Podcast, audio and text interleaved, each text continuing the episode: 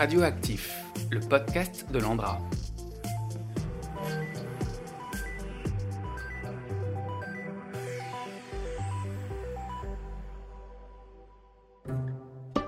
Demain, dans mille ans, la série qui explore la mémoire sous tous les angles. Dans cet épisode, je m'intéresse aux archives. Quelle stratégie pour les préserver? Quels écueils faut-il éviter? Comment s'assurer de la transmission de la mémoire collective sur le long terme? C'est pour répondre à toutes ces questions que je suis allé voir Claire Scopsi, chercheuse en sciences de l'information au laboratoire d'ICEN du Conservatoire national des arts et métiers, puis Sophie Loisy, archiviste des centres industriels de l'Andra dans l'Aube. Il faut vraiment, quand on veut parler de la mémoire, parler de l'oubli parce que la mémoire est profondément liée à l'oubli. Sans risque d'oubli, pas de travail de mémoire, pas de mise en trace, pas de souvenir. Toute chose marche vers son oubli, vers sa destruction, vers sa disparition. Sauf, et je dis bien sauf, si on pense cette disparition potentielle et que l'on met en œuvre les moyens pour la contrer. Ne pas oublier, c'est du travail. Ça coûte cher et ça ne se fait pas par hasard. Il faut penser l'oubli de quelque chose pour mettre en œuvre les moyens de la conservation, entre guillemets éternelle, de cette chose. Et comme c'est beaucoup de travail et que ça coûte très cher de conserver quelque chose sur le très long terme, eh bien on ne va pas pouvoir tout conserver. Donc on va concentrer ses efforts sur ce qui est important. Et là, on va introduire Bruno Bachimon, qui est un philosophe et un informaticien, donc un philosophe de l'informatique. Et il dit des choses très intéressantes sur ce qui conduit les informations à disparaître dans le temps. Il dit d'abord qu'il y a la problématique du support. Le papier, ça moisit, c'est mangé par les insectes, ça brûle, les disques durs, n'en parlons pas, ça se détruit par beaucoup de choses. Donc la première chose, c'est de conserver le support dans un environnement qui ne va pas le détruire. Deuxième question, c'est l'intelligibilité, c'est-à-dire on a le support, on ne sait plus le lire. Il faut qu'on puisse décoder ce qu'il y a sur le support. Alors les codes, c'est quoi? Le codage, c'est quoi? Ben, C'est la langue d'abord. Quelle langue vont-ils parler dans 500 ans? Quand on se reporte dans le passé, nous, ça nous ramène vers le 14e, 15e siècle. Je ne suis pas sûre que c'est très facile de comprendre tout ce qui a été écrit au 15e siècle. Mais on a des gens qui le savent le faire très bien. Nous avons des linguistes, nous avons des, historiens qui savent très bien décrypter les langues d'il y, a, 500 euh, ans, et même plus. Bon. Donc, ces langues-là, on en a maintenu la mémoire, ou on en a reconstitué le codage, si on part sur des langues plus anciennes. Hein. Et si on a toujours des linguistes, si on maintient euh, ce métier-là de linguiste, eh ben, on arrivera à continuer à les lire. Mais est-ce que la, civilisation humaine arrivera à maintenir les linguistes, cette connaissance-là? C'est une autre paire de manches. C'est l'enjeu de la science et de la transmission scientifique. S'il y a un effondrement de l'humanité, eh ben, euh, oui, on risque de perdre les linguistes et donc de perdre cette intelligibilité. Premier enjeu. Il y a un deuxième codage avec l'informatique, le codage du document. Hein. On a eu toutes des séries de codes qui ont permis de faire des documents, des formats vidéo, des formats d'images. Si on n'a pas gardé la recette du format, donc si on n'a pas créé des bibliothèques de format, des bibliothèques de recettes de décodage, eh ben on ne saura pas les décoder non plus. Donc il faut garder les deux. Et puis il faudra garder également la culture du développement informatique. Et ce, même si l'informatique disparaît. Troisième intelligibilité, l'intelligibilité de contexte. Qu'est-ce que ça veut dire? Il peut arriver qu'on possède une archive et on sait la lire. On comprend les mots, on comprend les phrases, mais on ne sait plus ce que c'est. Je vais prendre un exemple en photo. Vous avez une photo de combat, mais vous ne savez plus de quel combat il s'agit. Vous ne savez pas où ça s'est passé ni quand. Vous avez perdu la mémoire de contexte. Et puis d'un autre côté, vous pouvez très bien aussi, c'est alors l'inverse, savoir qu'il y a eu des photos prises au moment du débarquement en Normandie, mais vous ne savez plus où est la photo. Elle existe, mais où est-elle? Ces deux problèmes sont des problèmes de contexte. Ils ne sont pas liés au document lui-même. Le document est là quelque part, enfoui, ou, bien, euh, ou alors on l'a sous la main, on, l'a devant soi. Il est lié à autre chose qui est euh, des informations qui ne sont pas dans le document. Ces informations de contexte, on va les appeler des métadonnées. C'est toutes les informations qu'on met autour du document et qui sont essentielles pour le comprendre. Donc ça, c'est l'intelligibilité de contexte. Et le travail de métadonnées, bah, c'est le travail des professionnels de l'information, c'est le travail des euh, archivistes, notamment de bien les, constituer, des documentalistes, des bibliothécaires, de tous ces auteurs-là. Et puis si cette mémoire de, euh, contexte n'a pas été mise au moment de la conservation de l'archive, bah, c'est l'historien qui va devoir enquêter. Les archives sont donc le fruit de choix, on ne peut pas tout conserver et les moyens ne sont pas illimités. Support, intelligibilité de codage, de contexte, nombreux sont les paramètres dont il faut tenir compte. Mais concrètement, comment cela se met en place? Sophie Loisy nous explique son travail d'archiviste à l'Andra. Notre métier en tant qu'archiviste, c'est de euh, pouvoir euh, gérer l'ensemble des documents, mais également des données qu'on reçoit ou que l'on produit dans le cadre de nos activités. C'est euh, tout d'abord de collecter les archives auprès des producteurs, donc les différents services qui, travaillent à l'Andra. Et puis après, l'archiviste, il est là aussi pour classer ces archives qu'il a pu collecter donc, euh, quand on parle de classement, on parle euh, de mise euh, en ordre intelligible pour la plus grande majorité des, personnes qui, par la suite, voudront avoir accès à ces archives. Et dans la partie classement, on entend aussi la partie description des archives. Ça, c'est vraiment fondamental, puisque si on veut retrouver plus tard les archives, il faut que ce soit correctement décrit. Et pour ce travail de description, on utilise euh, le logiciel Ligeo. C'est un logiciel qui est commun à l'agence. C'est comme une immense base de données qui nous permet de répertorier les archives qu'on a collectées auparavant, donc auprès des unités qui travaillent sur les centres, ou alors euh, au siège, ou euh, sur le centre de Meuse-Haute-Marne. Et grâce à ce logiciel aussi, on assure la partie donc conservation des archives. C'est la partie au sein de laquelle l'archiviste va s'assurer que les documents sont bien conservés il y a la partie de la gestion de la bonne conservation, mais également de la localisation. Donc là, le logiciel Ligio, a vraiment son importance parce que ça nous permet de retrouver après très facilement les documents quand on en a besoin. Là, on a décrit le travail d'archiviste et euh, vos outils principaux. Euh, est-ce qu'à l'Andra, il y a des enjeux spécifiques qui sont développés par rapport à, ces, archives Et, euh, et est-ce qu'il y a eu des choix particuliers dans ce domaine qui ont été faits? Alors, nos choix, en fait, c'est on conserve les archives telles qu'elles ont été produites et telles qu'elles nous ont été versées dans des salles d'archives adaptées. À côté de ça, on a développé en fait une solution sur le long terme, c'est ce qu'on appelle la solution de référence pour la mémoire des centres. Et en fait, euh, cette solution de référence se base essentiellement sur le papier permanent parce que pour le moment, ça reste le support le plus pérenne pour répondre à notre objectif de sûreté sur 300 euh, ans, voire plus. Vous développez également des, dossiers de mémoire, des dossiers euh, de mémoire détaillés. Est-ce que vous pouvez nous en dire un, mot? En fait, euh, donc cette fameuse solution de référence, elle repose sur cinq dispositifs. On a trois dispositifs qu'on appelle des dispositifs de mémoire passive et on a deux dispositifs de mémoire active. C'est vraiment euh, dans le cadre de cette mémoire passive que l'archiviste il a un rôle euh, particulier parce qu'en fait, cette euh, solution de référence, elle repose sur un premier dispositif qu'on appelle le dossier détaillé de mémoire. On va vraiment partir des archives qu'on a collectées au quotidien. On va faire une sélection des données essentielles qui répondent évidemment à des critères bien définis et à partir de là, ces données sélectionnées, on va les dupliquer en deux exemplaires sur du papier permanent. On va avoir un exemplaire qui euh, va être euh, déposé aux archives nationales et on a un exemplaire qui va aller sur le centre de stockage dédié. Donc finalement, on a euh, notre moyen de préserver les données sur le très long terme, c'est d'abord de conserver nos archives originales sur nos centres dans des salles d'archives dédiées. À côté de ça, on a une ultime copie de secours qui est déposé en plus en deux lieux distincts. Mais on n'a pas la totalité des archives pour le coup. Non, on ne sélectionne pas la totalité des archives produites pour constituer le dossier détaillé de mémoire.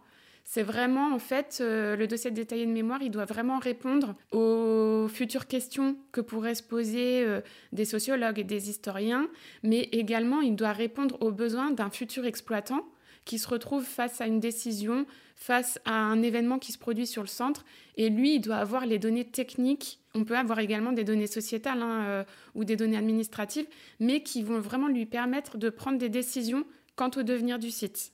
Donc dans ce dossier de mémoire détaillé, on, trouve donc les documents techniques et scientifiques. Est-ce que vous conservez euh, des documents qui auraient pu être créés non pas par l'Andra, mais par des opposants pour documenter l'opposition ou, d'autres choses? C'est vraiment essentiellement nos données à nous.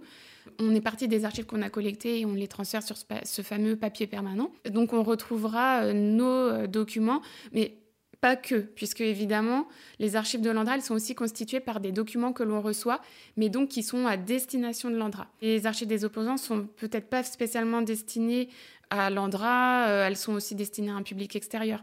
Par contre, on peut les conserver dans le cadre de nos archives historiques plus classiques. Donc c'est des documents qui vont servir à la fois à des futurs décideurs finalement. Tout à fait. Et aussi à la société en général. Mais il me semble que vous avez également un dossier synthétique plus court qui ne vise pas peut-être le même public. Est-ce que vous pouvez nous en dire quelques mots? Donc, on a pu voir que le dossier détaillé de mémoire, ça va quand même être, représenter un volume conséquent de documents et de données qui sont sélectionnés.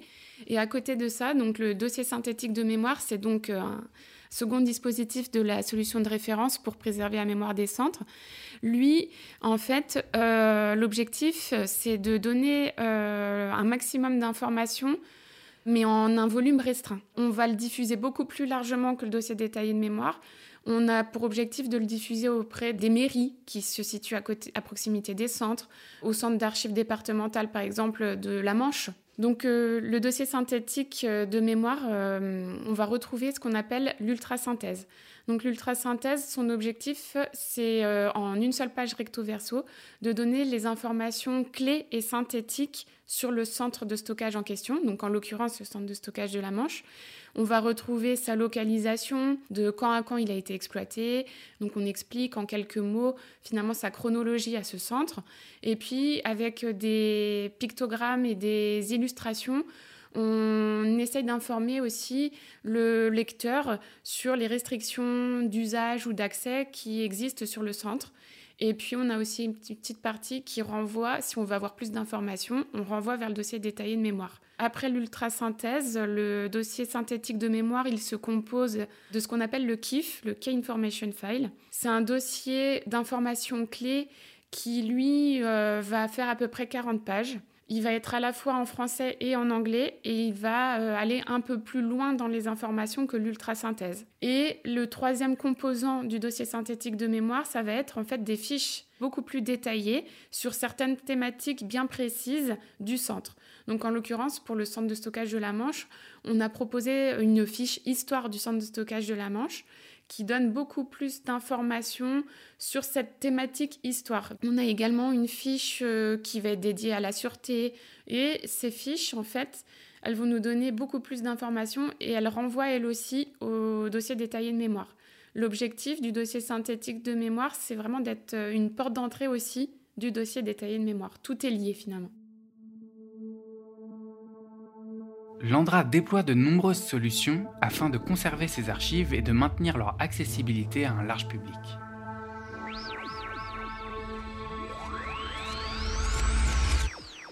Retournons voir Claire, qui nous expose une dernière problématique à laquelle je ne m'attendais pas. Il y a un quatrième fossé d'intelligibilité. Et c'est celui-là, il m'intéresse beaucoup. C'est l'intelligibilité de croyance. C'est-à-dire que on a le support, on a le codage, on sait lire, on a le contexte, on sait ce que ça représente, on sait de quoi il s'agit, mais on ne sait plus y croire. Par exemple, alors je vais vous donner un, exemple qui, qui, est des exemples réels, hein, qui sont des exemples réels. On a une zone géographique qui a été inondée au XVIIIe siècle par la crue d'une rivière qui a provoqué de nombreux morts. Ce désastre a été relaté dans des chroniques de l'époque et ces documents ont été conservés dans un centre d'archives et les archivistes ont bien décrit ces documents, les conservent, ils sont accessibles à tous, on peut les demander, on peut les lire. Et pourtant, l'éloignement temporel, plus de deux siècles, et la pression du monde présent, la pression immobilière du monde présent fait que les pouvoirs locaux autorisent la construction de logements dans cette zone, les promoteurs construisent, et les individus achètent les maisons. Tout le monde a accès aux archives. D'ailleurs, même parfois, si vous avez acheté un appartement à Paris, le notaire vous dit vous êtes en zone inondable. C'est dit, c'est dit, on le sait. Mais ça fait si longtemps que ça n'est pas arrivé. Et ça poserait un tel problème de ne pas y aller. Hein, imaginez les trois quarts des Parisiens décidant de ne plus habiter dans les zones inondables ou effondrables. Paris se vide de ses habitants. Qu'on n'arrive pas à transformer cette mémoire en action. On a la connaissance, mais il nous manque l'énergie d'y croire pour le transformer en action, c'est-à-dire décider de ne plus acheter dans les zones, inondables. On pèse le pour et le contre et euh, on y va quand même. Vous mettez le doigt sur quelque chose, c'est-à-dire qu'il y a conserver la mémoire et il y a... Réactiver et remobiliser la, croyance dans l'importance de ce risque. De maintenir l'urgence, ce qui est très difficile quand euh, quelque chose n'est pas arrivé depuis plusieurs siècles ou qu'elle est arrivée très loin. C'est compliqué de maintenir l'urgence. C'est un travail presque de militantisme de maintenir cette croyance. Et je dis croyance parce que c'est ça le problème. C'est que quand on touche du doigt quelque chose, quand on le perçoit dans sa chair. On comprend très très bien le problème. hein. Quand on est touché soi-même, dans son corps, qu'on touche vraiment par ses sens, qu'on ressent les effets de quelque chose, on y croit. Si c'est quelqu'un de proche aussi, parce qu'on le voit. Mais si c'est arrivé à quelqu'un qui est très loin, ou si c'est arrivé à quelqu'un qui, est dans le passé et qu'on n'a pas connu cette chose-là, qu'on n'a pas vu soi-même, on y croit beaucoup moins. Si euh, ce dont on parle est quelque chose de tellement petit qu'on ne peut pas le voir sans avoir un équipement, genre un virus ou la radioactivité, ben on n'y croit pas. Ou alors on y croit de façon complètement irrationnelle, c'est-à-dire qu'on se met à avoir peur de choses qu'on ne voit pas parce que euh, on ne sait plus, on ne sait plus à quoi faire confiance puisqu'on ne peut pas faire confiance à ses sens. Quand on accumule toutes les raisons de douter, on ne peut jamais être sûr et certain de rien. À tout moment, on arrive à la croyance. C'est ce qui explique que aujourd'hui, même si des scientifiques fait des démonstrations, ont fait des expériences, et nous disent voilà, moi j'ai vu parce que j'ai et j'ai vu plusieurs fois. hein, j'ai répété cette chose-là. Et mon collègue a vu plusieurs fois et a répété également les choses. Nous disent ces choses-là. Eh bien, à un moment donné, même si ce sont des scientifiques qui me le disent, je vais construire, on peut construire, certaines personnes vont construire des raisonnements du type oui, mais qu'est-ce qui me dit que ces scientifiques me disent la vérité Moi, j'ai pas fait, j'ai pas vu ça, j'ai pas fait ces expériences, je peux pas les refaire, je peux pas refaire toutes les expériences du monde et de de l'histoire de la science. Donc, à un moment donné, qu'est-ce qui m'oblige à croire à ces expériences-là et qu'elles ont bien eu lieu? Et donc, on va se mettre à douter. Parce qu'on va, on va, on va se dire, ben oui, mais ils ont des intérêts. Oui, ils en ont aussi. Donc, euh, peut-être qu'ils nous disent ça parce qu'ils ont des intérêts dans l'affaire et qu'ils nous manipulent.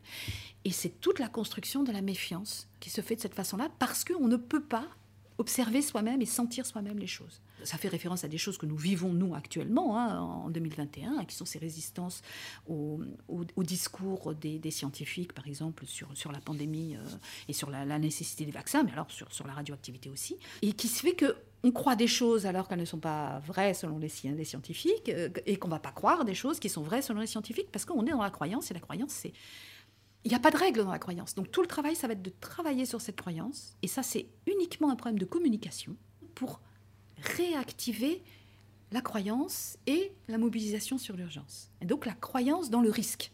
Mais le problème, c'est qu'on peut avoir très bien traité les, tout ce qui était auparavant, techniquement, et ça, on saura. Ça, je, suis sûre qu'on saura le faire.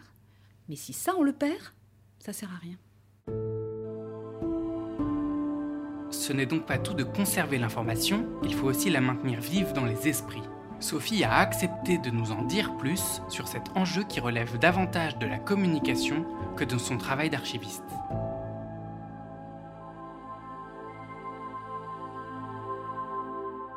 On a en effet la notion de mémoire active qui est euh, née au- également dans les années 80 lorsqu'on a construit cette solution de référence parce que finalement, euh, continuer à communiquer sur nos activités, sur nos centres, même lorsqu'ils ne sont plus exploités, c'est finalement faire perdurer la mémoire.